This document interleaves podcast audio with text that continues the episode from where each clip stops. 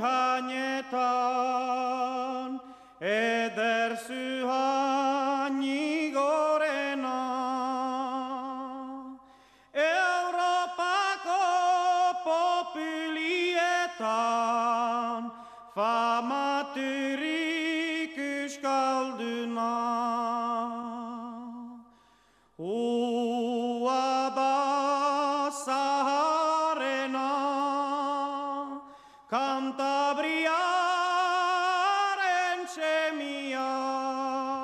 Negur Villac, película del colectivo Negu, fue una de las películas más internacionales del cine vasco el pasado año, con un estreno, con el estreno en el prestigioso Festival de Locarno, de donde volvieron a casa con una valiosa mención del jurado bajo el brazo dentro de Cineasti del Presenti. Llevamos tiempo esperando, ha pasado el invierno y finalmente Negur Villac llegará ahora pues que está la, la, primavera tan cercana. Hablamos hoy con dos de sus directores, porque son cuatro en total. Ekain Albite, Kaiso Arrachaldeón. Arrachaldeón, ¿qué tal estáis? Aupa, Mikel Ibarguren, Arrachaldeón. Arrachaldeón, no, vamos, a, vamos a comenzar, si os parece, por, por la mayor carta de, de presentación de, del proyecto Negur Villac, porque lo más obvio es traducirlo, yo qué sé, como eh, invierno ester... Bueno, no sé, ahora, bueno, lo de hablar de las primaveras y demás es simbólico, desde luego, ¿no? Lo del invierno y tal. Bueno, sabemos, eh, bueno, y en el propio inicio de, de, la peli también, ¿no? Ponéis las letras de Lete, con la música de, de Mikel Laboa también, que, que, se popularizaron, que lo tenemos aquí, Snauzitzen, Negur, Villac. Es un singular, porque hasta qué punto es esto relevante, ¿no? Porque hay, hay una tensión muy importante entre lo colectivo y, y la plural en la peli, ¿no? La individualidad íntima, personal y, y, lo colectivo. Ekain, venga, te la lanzamos a ti. Bueno, sí, al final, a, raíz de lo que comentabas también, ¿no? Ahora que, que, se acaba el invierno, justo han pasado los carnavales, ¿no? Parece que, que era el momento ideal para que llegara al público esta película y esta película siempre ha intentado hacer una conexión con el paisaje, con el entorno, con las estaciones del año, porque sentíamos de alguna manera cuando llegamos a Zubieta y pudimos apreciar esos paisajes invernales que se nos presentaron, que de alguna manera, vistos por nuestro protagonista, de repente se resignificaban y acogían todos esos sentimientos y de alguna manera funcionaban como metáforas emocionales ¿no? de, la, de la propio personaje que estaba viviendo esa situación tan particular que, que la película explica. Mm. Ez nau beldurtzen egun sentian, arna zuridun izotzak. Miquel, eh, la protagonista ¿no? de, de, la historia, una chica que encarna a John el Aspiur, que vive una huida, eh, una existencia que no debe ser percibida, ¿no? Es esa eh, angustiosa espera para, para cruzar la muga. Sí, sí, sí, totalmente. O sea, bueno, eh, desde el principio nos interesó filmar esta idea y de repente investigar en, en este tema que todavía igual no se le había dado mucha... mucha luz, ¿no? Y ha habido muchos casos en nuestro pueblo, mmm, bueno, lástimamente sobre, sobre esto. Y desde el principio empezamos a investigar y documentar sobre este tema, a hablar con mucha gente, a hacer unos encuentros maravillosos y bueno, ahí un poco se, mmm, las conclusiones que sacamos con todas las personas que nos unimos, que nos eh, abrieron sus corazones, fue la conclusión fue que bueno, eh, ante toda esa epicidad que creemos que tiene una huida, eh, delante de todo eso hay está el silencio y la espera y la incertidumbre de qué va a pasar, ¿no? Entonces, bueno, con esas tres eh, preguntas, con esas tres conclusiones eh, iniciales que sacamos, pues bueno, hemos hecho ya todo el proceso. Eh, evidentemente, bueno, le dijimos a Jonas Pure, fue la única actriz con la que hablamos, dijo, nos bueno, confirmó que quería participar en el proyecto y ahí empezó todo, pero sí, sí, ha sido un trabajazo y hacer con Johnny ha sido una maravilla, la verdad. Mm. Eh, bueno, ahí está, ahí está Johnny porque el resto de, actrices, de, actores que, participan, el resto de intérpretes no son profesionales. Lo comentábamos ahora en, en redacción. Es curioso que las dos últimas películas ¿no? Ah, estrenadas en euskera, bueno, Negur Villac la estrenáis en, el viernes y demás, pero Vizcarsoro, Negur Villac, ¿no? Mm, justo, ¿no? Pues con, con mucha participación de intérpretes no profesionales, ¿eh, Cain? Sí, para nosotros, al final, la participación que ha tenido el pueblo de Zubieta, y no solo la participación, sino la importancia en cuanto a que ha significado una gran parte del guion, una gran parte de la creación, una gran parte del proceso, era esencial que también se, se tuviera su representatividad en el elenco, ¿no? Entonces la apuesta era clara, Johnny Laspiur es la persona que huye, que viene de fuera y llega a ese pueblo. Y ella sí que era importante que fuera una actriz, pero el resto de gente tenían que ser la gente que habitaba en esa frontera, ¿no? La gente que habitaba en ese pueblo, que conocían esas costumbres, que conocían su propio lugar y al final la película más allá de explicar esa huida, también es ese acercamiento a Zubieta, a sus gentes y a su manera de vivir un poco, ¿no? Mm. Miquel, tú, tú eres actor también, no sé si después hablaremos un poco de, del colectivo y demás, cómo repartir las tareas. No sabemos si, si te tocará a ti o no trabajar más la, la interpretación, ¿no? Con, con el eje de, de, esta protagonista, de la que no conocemos ni su nombre, ¿no? Si, si no, si no me he despistado mucho, ¿no? Por lo menos eh, el público y demás, ¿no? Esta historia eh, más, que, más que iniciada para cuando como público, ¿no? Uh, llegamos a, a, conocerla, no sabemos nada sobre su pasado y sus rasgos de identidad, ¿no? También van a ser revelados pues de forma súper dosificada. ¿Cómo construís este, este personaje que, que, es al final, ¿no? Quien vertebra la narración.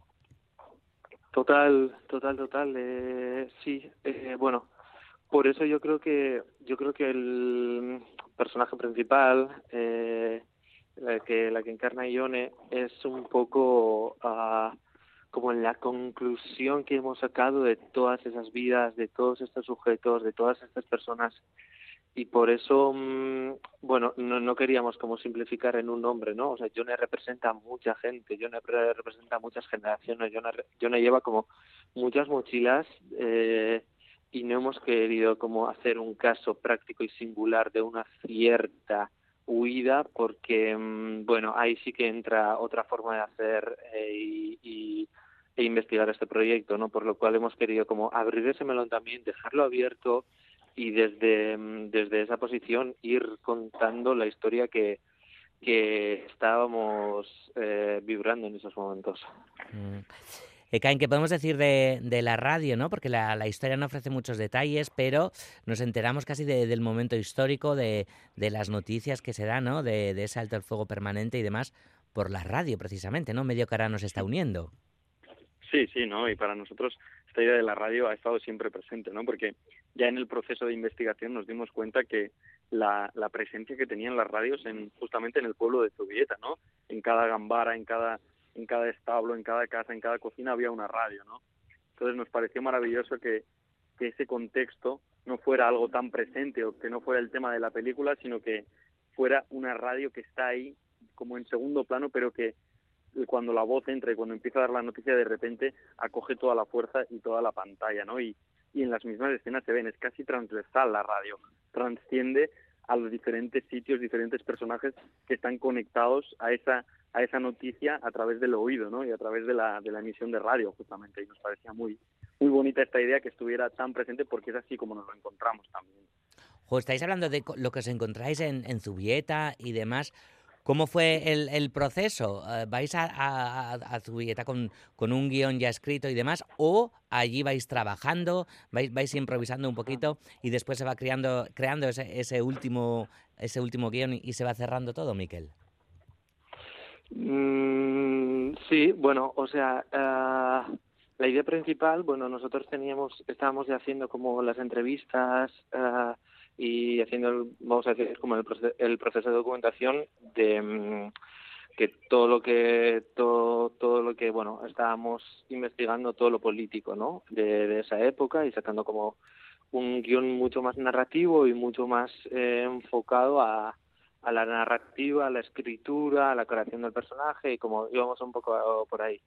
Pero de repente llega que mmm, llega Zubieta, nos pone todo patas, arriba, nos enamoramos del pueblo, nos enamoramos de la gente, de la forma de vivir, de la forma del pueblo en sí, de, de los paisajes, evidentemente cambia todo y lo más difícil ha sido esto, ¿no? Pues al final entrelazar las dos, vamos a decir, los dos caminos que queríamos investigar en la película, ¿no? Como el, el lado político y luego Zubieta, ¿no? Entonces, bueno, ha sido un guion muy, muy, muy abierto. Sí que ha habido una estructura de guion y unas secuencias muy pensadas y una forma de trabajar, vamos a decir, no tan narrativo, pero bueno, eso no significa que sea todo libre y haber en el rodaje, sino que, bueno, teníamos muy machacado todo en el proceso de tres años que estuvimos ahí y ese, ese ha sido el reto, ¿no? Como entrelazar esas dos, dos cosas que queríamos investigar y unirlas y sacar, sacar la peli.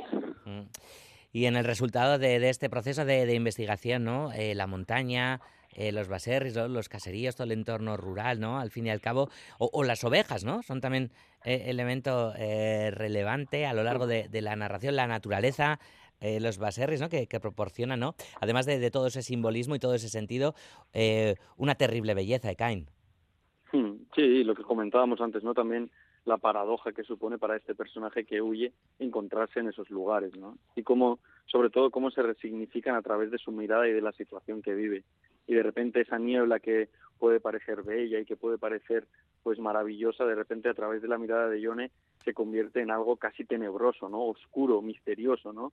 Y eso nos parecía muy interesante, cómo esa naturaleza también, en cierta manera, tiene su propia vida emocional en los personajes, ¿no? Y eso, eso es algo que hemos tenido siempre muy presente en este proceso que Miquel te comentaba, porque cada vez que íbamos, cada vez que veíamos un paisaje que algo se nos presentaba sobre la naturaleza y la importancia que tiene la naturaleza en Zubieta, sentíamos que había algo que nos atravesaba, ¿no? Y era muy importante que, que ese atravesamiento, que ese entrecruzamiento estuviera también en la película y fuera parte simbólica de, de la película y del personaje. Mm. Tenéis mucha confianza en, en el público, ¿no? Porque al público le, le corresponde no solo rellenar las piezas del puzzle que, que habéis escamoteado en, en Negur Villak, porque también está ¿no? el ejercicio de reflexión sobre el significado de, de todas esas imágenes, ¿no? Creo que no tenéis, ¿no? En, en la cabeza eh, un público muy pasivo. eh, mira, eh, yo creo que como esta película se ha ido formando, vamos a decir, a, bastante al revés de como, bueno, he ponido ejemplo como una película más eh, industrial, más, más convencional, ¿no? Entonces, primero de todo, hemos hecho una película para, para nosotros mismos. O sea, como eh, no sabíamos si íbamos a, acabar la peli, si era un corto, no sabíamos muy bien. Entonces, como lo primero de todo era hacer lo que más nos gusta hacer el cine a nuestra manera, pero ahora sabemos que, que bueno, el público lo tiene que recibir y ojalá lo reciba con los brazos abiertos. Es verdad que hasta ahora en todos los festivales que hemos estado, eh, bueno, creo que nadie se queda indiferente, o sea, siempre siempre se crean cosas buenas, no tan buenas, eh, críticas, eh, vamos a decir, diferentes de, de diferentes personas, pero bueno, o sea, sí, yo creo que personalmente sí que igual para cierto público puede ser una película exigente, pero bueno, o sea, si el arte es pasivo y, y, y convencional todo el rato, pues bueno, a nosotros igual nos aburre también ese, ese lado. Mm. Y llega además a, a, unas cuantas salas el viernes, como decimos, ¿no? No es habitual que, que una peli de, de, corte experimental, no tan marcado, llegue a tantas salas, se caen. Sí, joder, nosotros estamos sorprendidos, orgullosos, nerviosos, un poco tristes, un poco felices en esta montaña rusa de que ya en tres días se estrena. ¿Tristes? ¿Por qué? ¿Tristes? Bueno, porque ya después de tres años va, va a salir a la luz, ¿no? Y vamos ah. a vamos a dejar a, a, a, esta película que hemos amado tanto y, y también hay que asumirlo, ¿no? Porque lo cuidas, lo mimas, lo proteges y, llega el momento de soltarlo, que también es maravilloso y estamos deseándolo, ¿eh? Después de tanto tiempo, pero también cierta tristeza, ¿no? En esta montaña rusa que estamos viviendo estos días y como dices, el viernes se estrena, el, el jueves, el día 22, estaremos en, en que también será interesante porque vendrá la gente de Zubieta, habrá Yoaldunas, habrá Triquitish, habrá... queremos hacer una especie de fiesta con la gente de Zubieta también y luego iremos Miquel y yo presentándolo pues por el viernes en Donosti, estaremos el, el sábado en Donesteve, estaremos el, el domingo en Zumaya, el lunes en Bilbo, o sea, iremos una especie de tour para presentar la peli y ver cómo se recibe, ¿no? Que eso es también lo más bonito de a ver qué pasa con, con nuestra peli, a ver qué tal, qué, qué dice el público de, de, lo que hemos hecho. Claro, esto va a ser chulísimo, ¿no? Porque desde luego que el público va, va a participar mucho, os va a hacer seguro que un montón de, de comentarios, ¿no? De, de, preguntas sí. y demás. Eh, eso, eso va a estar muy guay. No sé, queríamos hablar de los carnavales también, pero yo no sé si es hacer spoiler, no hacer. Bueno, ya, ya lo he dicho, pero. Ay, estamos, y, y, la par, y la parte ¿Qué carnavales, de. ¿Qué carnavales? y, y, la parte de Guernica, ¿esto era cosa vuestra? ¿Es lo que os encontrasteis? O... Bueno, la vida te da. No, o sea, eso es. Te da regalos maravillosos, dale, dale. ¿no? A veces y. Y no sé, yo, yo creo que es Guernica es otro de estos regalos tan maravillosos que la vida y Zubieta nos dieron en, en este proceso. Increíble, ¿no? Sí, es que es una pasada. Dices, bueno, Increíble. el público ya dirá. Eh, antes, de, antes, antes de despediros, tenemos que hablar de, del colectivo Negu, que sois, ¿no? Eh, yo qué sé, unas 20 personas, o, o sois un colectivo muy grande como directores. Eh, estáis cuatro, eh, os acompañan Adrià y, y Nicolau, ¿cómo es esto, no? De, de, de trabajar en equipo, ¿no? Eh, la mitad además, ¿no? Casualidad catalanes, bueno, porque os conocéis en Barcelona. Lo colectivo en el cine vasco sí que se lleva también, porque ahí está, ahí está Moriarty, pero, pero Negu, ¿no? Que sois 20 personas, hola, la, ¿no? Sí, o sea, eh, al final es un... Sí, la peli hemos hecho entre, entre unas 20 personas que, bueno, y, de- y el colectivo, pues sí, pues es, es indefinido, ¿no? O sea, somos 10, 15, 20, no, no lo tenemos ni definido ni cerrado. Entonces, bueno, es un grupo de amigos donde ha estado haciendo sus aventurillas por ahí y de repente se afronta a una aventura muy grande, ilusionante. Eh, estamos hablando ahora de Negur porque esas 10 personas una vez soñaron mucho y a lo grande porque no teníamos ni presupuesto para hacer un corto ni condiciones y de repente sacamos un largo, mm, todavía no sabemos ni cómo ni, ni, ni, ni nada. Y, y bueno, es otra forma de afrontar las películas, otra forma de hacer y, e investigar en estos sitios y bueno, es nuestra forma, irá cambiando también seguramente con el paso de los años, o bueno, ya veremos qué, qué rumbo tomamos, pero por ahora, mm, más que nada, o sea, más que cine, como somos amigos y luego hasta luego hasta el cine, que es lo más maravilloso, de repente como entrelazar tus joder tus dos seres queridos, ¿no? Como las relaciones y, y, y el arte, el cine, en este caso. O sea que antes del cine está el carnaval. O lo carnal. Vaya, bueno, el carnaval es carnal, vaya.